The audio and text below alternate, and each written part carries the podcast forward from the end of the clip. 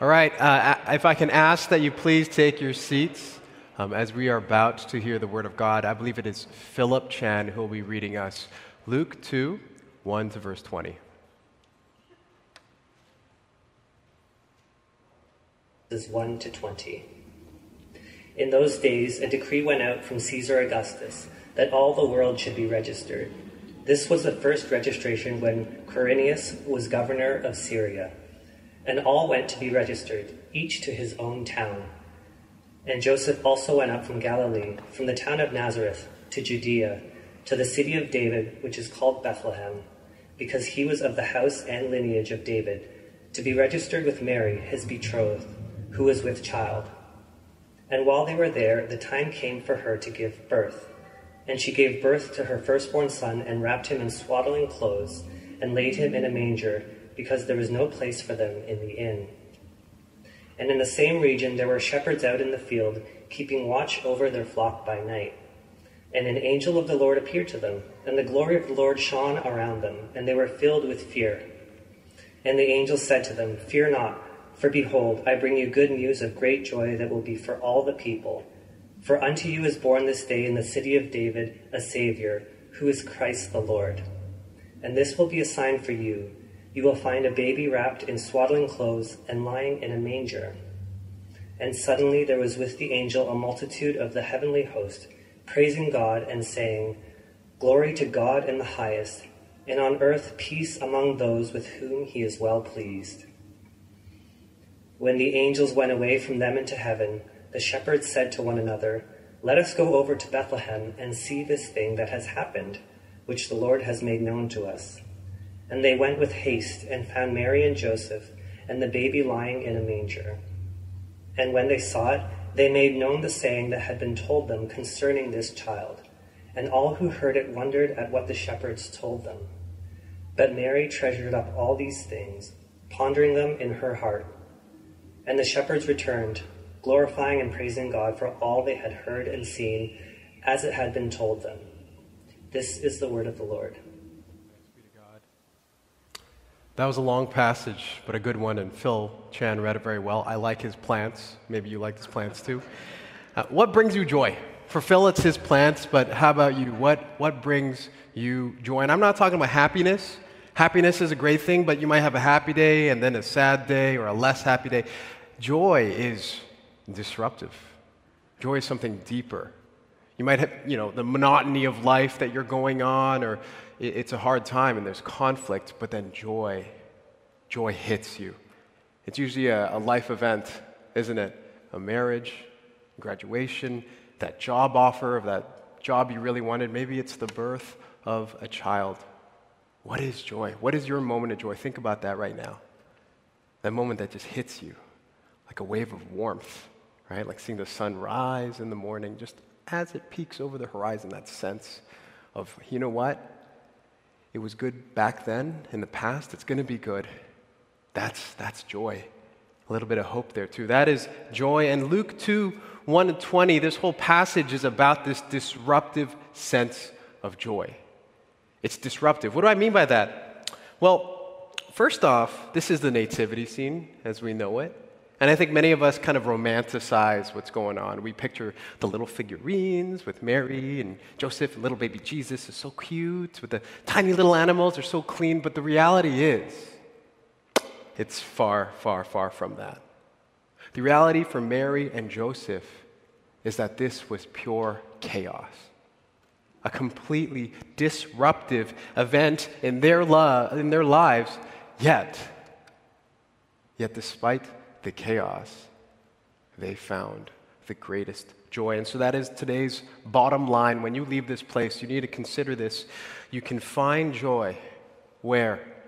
In the worst of circumstances, because it is where God reveals himself. I'll say that again. You can find joy in the worst of circumstances because that is where God reveals himself.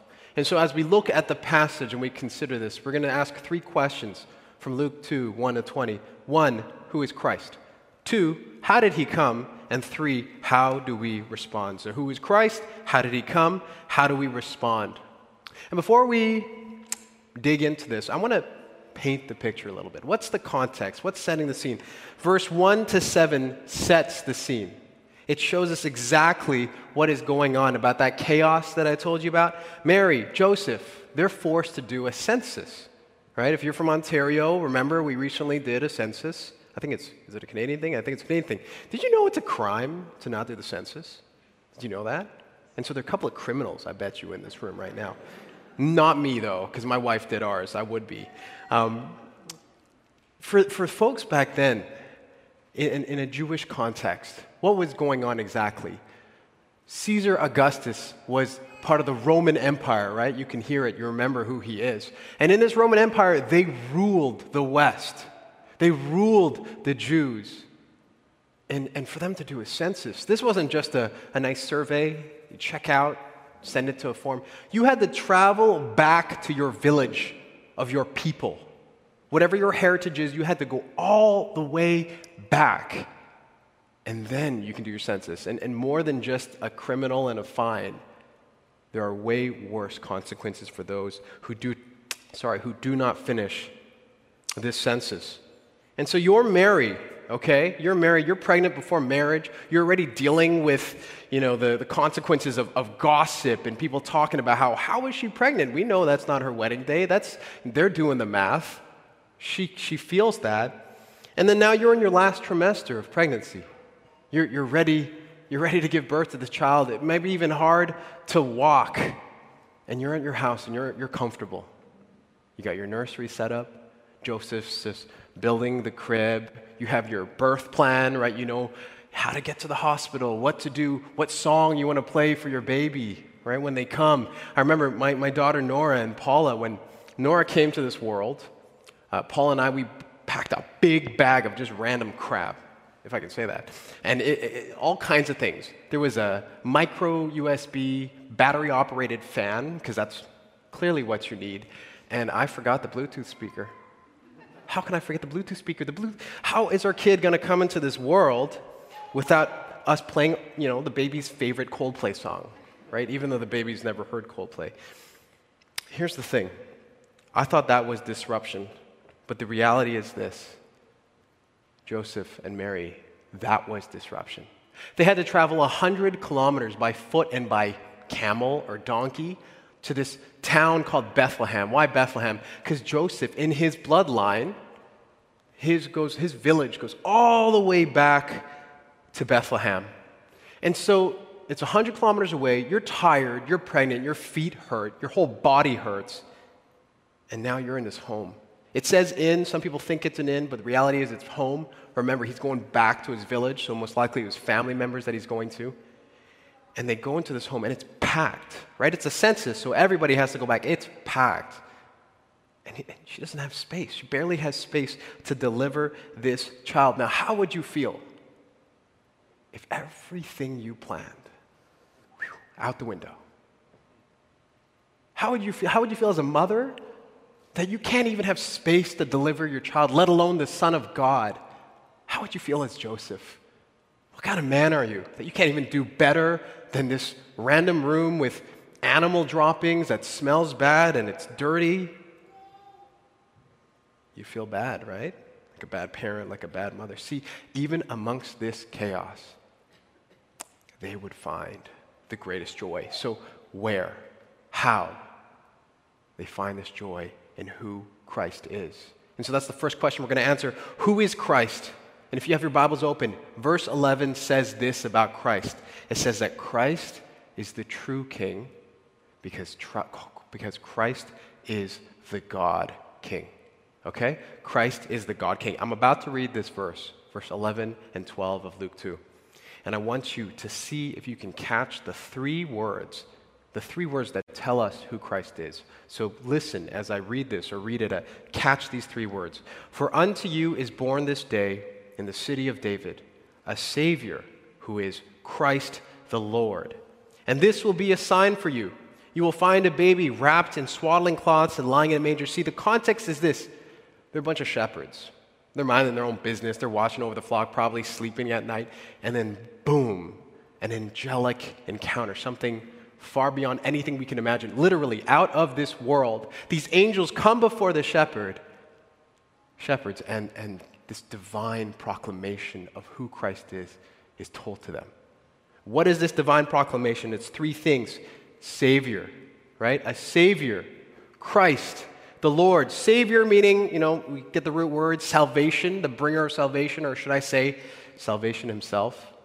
Christ, it's the idea of the anointed one of God. It's the same word as an anointing oil that for healing, for a sign of blessing. Lord. Now, this is a unique one.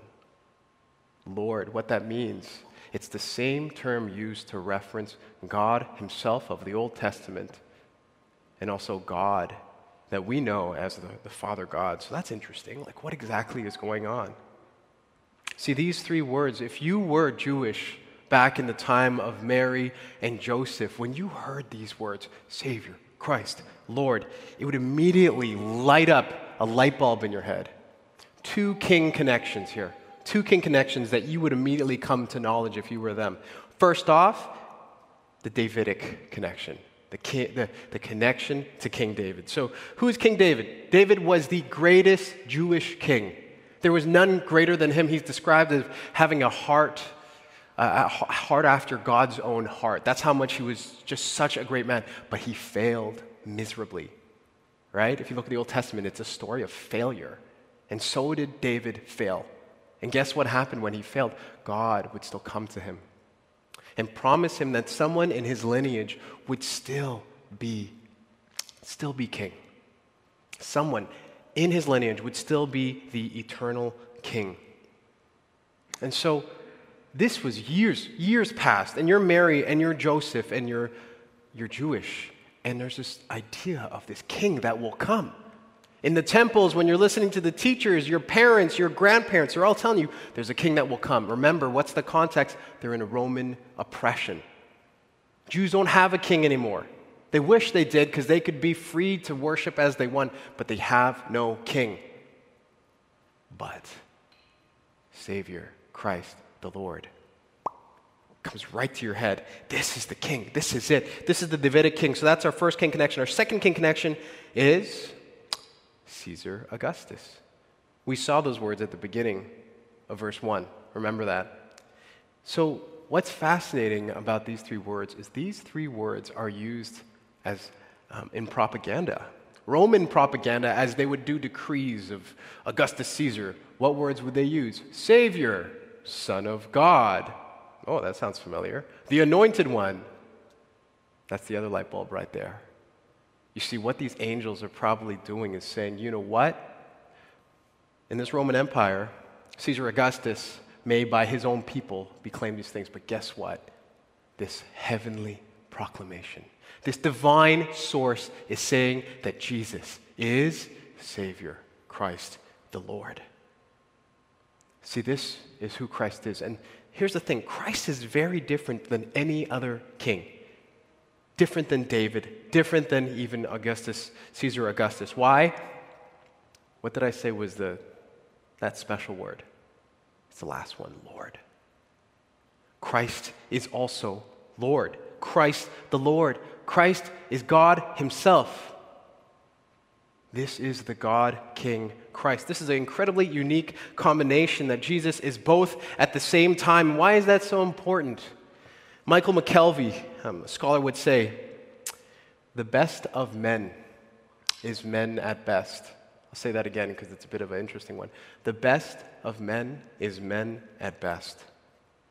You see, as humans, we have our limitations. We assume that we have all the solutions to our world problems of economics and politics and the environment, but the reality is this how is it that in each one we're still the problem? How is it that in every single model, whether it's capitalism and you have your giant income gaps and, and poverty to socialism, which doesn't appear to work ever in history, why is it that humans are always the problem? If you've ever voted in your life, you kind of have to sometimes play the game of the lesser of two evils. Have you ever played that game? You know, it's interesting because that, that was actually uh, coined by Aristotle this is not a new concept in our humanity. We're talking to thousands and thousands of years of people thinking this way. And if we're picking between the lesser of two evils, what does that say about man? What does that say about our, our human problem, our desire for a solution, but we just can't get there? See, this is why, this is why we need the God King. This is why we need someone who is God, who is perfect, incorruptible, wisdom himself. We need Christ to save us from who? From ourselves. And so when everybody expected the kingdom of man through some political warrior who's powerful, it would be a heavenly kingdom of God that would be revealed.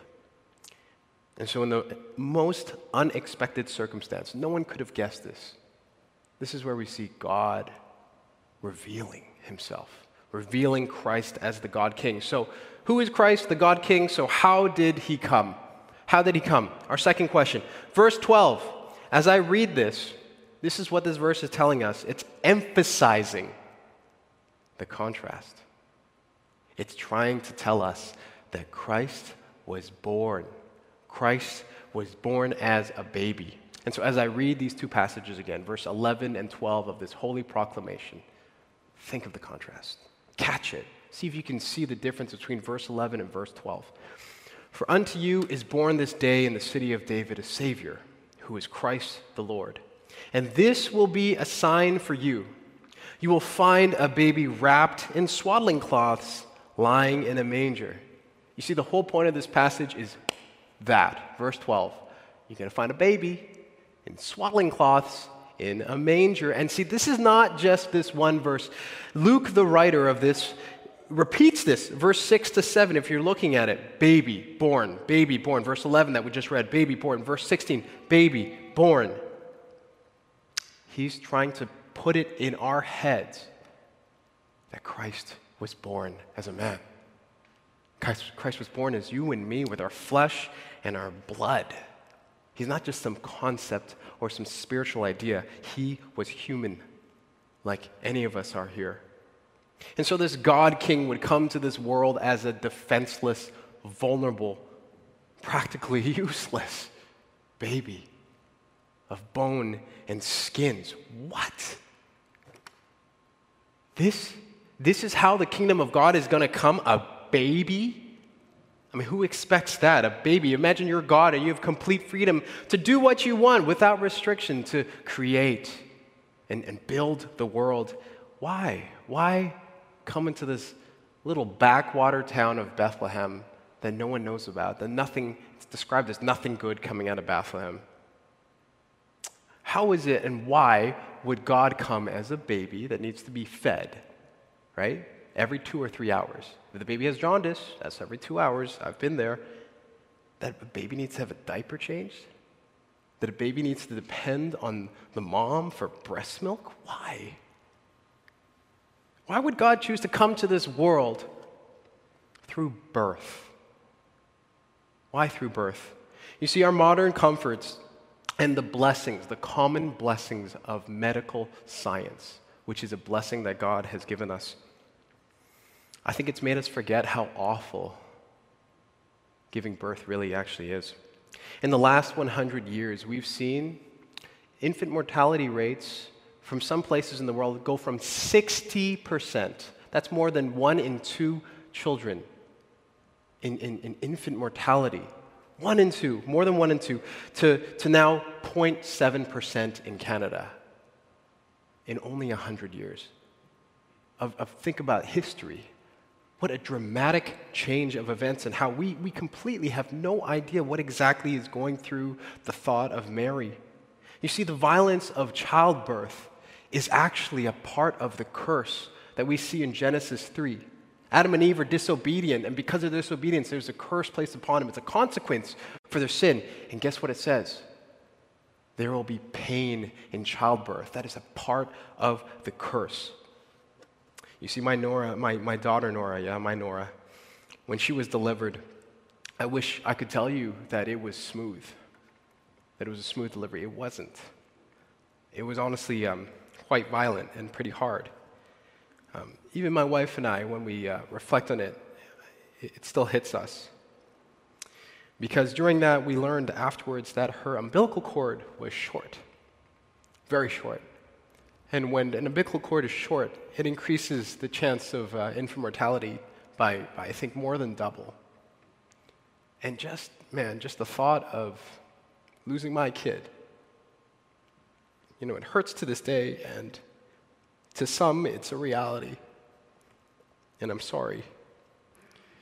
But this is the reality we, we live in right now that childbirth is, is part of this curse. Why would God choose to come this way? Why would God choose to come in this manner? It's, it's because of this. By a curse, he comes, and by a curse, he goes. He takes the curse of becoming a human. So what? So then he can take the curse of humanity on himself. That sounds like a pithy comment. What does that even mean? This is what I'm trying to tell you is when we sin, we do the, th- the things that we, we are guilty of, we feel that guilt and shame and we hide these things. You know why we feel that guilt? Because we know it's wrong. And the reality of when we sin is that it's not just other people that we sin against, we're sinning against God and His law. And just like a crime, when you commit a crime, there is punishment. That punishment is what Christ takes on himself. As he comes as a curse, he takes that curse onto him, onto the cross, onto death. This is what the gospel is about. Romans 5, verse 8 says, While we were sinners, Christ died for us. 2 Corinthians 5:21 He made him who knew no sin to be sin for us so in him we would become the righteousness of God. See, this is how Christ is different than any other king because what king can you think of could even take your punishment, let alone an eternal punishment unto himself? And think about this in the very way he came, does it not sound like the very way he left? Alone in some little backwater town that no one knows of, without real close family around. It's just you, Mary, Joseph, and, and baby Jesus, all alone, to Christ being alone on the cross, abandoned by those whom he loved, betrayed. It was agonizing. The, the slow hours of of, of Mary pushing and the contractions that she was feeling. And they didn't have any medical aid, they didn't have any anesthetics. Hours, hours of pushing and the pain. And the slow, agonizing death of Christ on the cross as he took his last breaths, as he suffocated under his own weight. Vulnerable, like a little baby that comes to this world fragile, weak, naked, exposed. Christ was vulnerable on the cross, most likely naked, exposed to this world in shame and humility. Martin Luther, the reformer, noted this. It's fascinating, he says, that there's this idea of the swaddling cloth that Luke uses to describe how the baby, the sign is the baby wrapped in swaddling cloth. That same word, literally, swaddling cloth, is used to describe the same cloth that wraps Christ in the tomb in his death. See, this is how Christ came as a curse, so that he would be a curse for us in terms of him, ta- him taking our curse. And so we've looked at who Christ is as the God King. We've took a look, taken a look at how he came, born as the baby. Now, how do we respond? How do we respond to these things? Verse 18 shows us how we are to respond. And as I'm about to read verse 18, let's see if you can catch it. It's to treasure and ponder Christ, to treasure and ponder Christ. And remember, let me bring you back to the context. You're Mary, you're exhausted. You've given birth to this child in this strange place. What's her response? Verse 18. But Mary treasured up all of these things pondering them in her heart. That's a short passage. I'll read it again. But Mary treasured up all of these things, pondering them in her heart. You've given birth, you're tired, probably trying to sleep, and boom, right through the door are these shepherds. Shepherds, what did they look like? They look like probably homeless people. Rags. They were outdoors all the time with animals. How clean can you really stay? You're not taking a shower every day. And they come here joyous. They're celebrating. They're so happy. And they're telling you this divine proclamation a Savior, Christ the Lord. See, the shepherds in this time for Mary and Joseph, they were the bottom of the rung in terms of cultural hierarchy. There's actually rabbinic uh, writings that describe how they were on the level of prostitutes and tax collectors. You know why? Because they were known as bandits. In the middle of night, shepherds would often just rob people. And then in their collective witness, they're like, nope, the guy tripped over. We just took his bag. They were, they were even in the court of law, their witness meant nothing. Can you imagine that? In their court of law. And so, why? Why is it that this divine proclamation would come from shepherds? How does that even, what does that even mean for the credibility? This is the worst PR campaign in history if you're going to tell me that this is the biggest deal, the greatest joy. Howard Marshall and other scholars says this because the point is that God extends his favor to people who have done nothing to deserve it. I'll repeat that again. God extends his favor to people who have done nothing to deserve it. The shepherds have done nothing to deserve it, yet God would extend his favor to them. And so you're Mary and you're hearing this from these random shepherds that you probably don't even know. And what does she do? In her exhaustion, in her tiredness, she does two things. She treasures this news, and then she ponders it.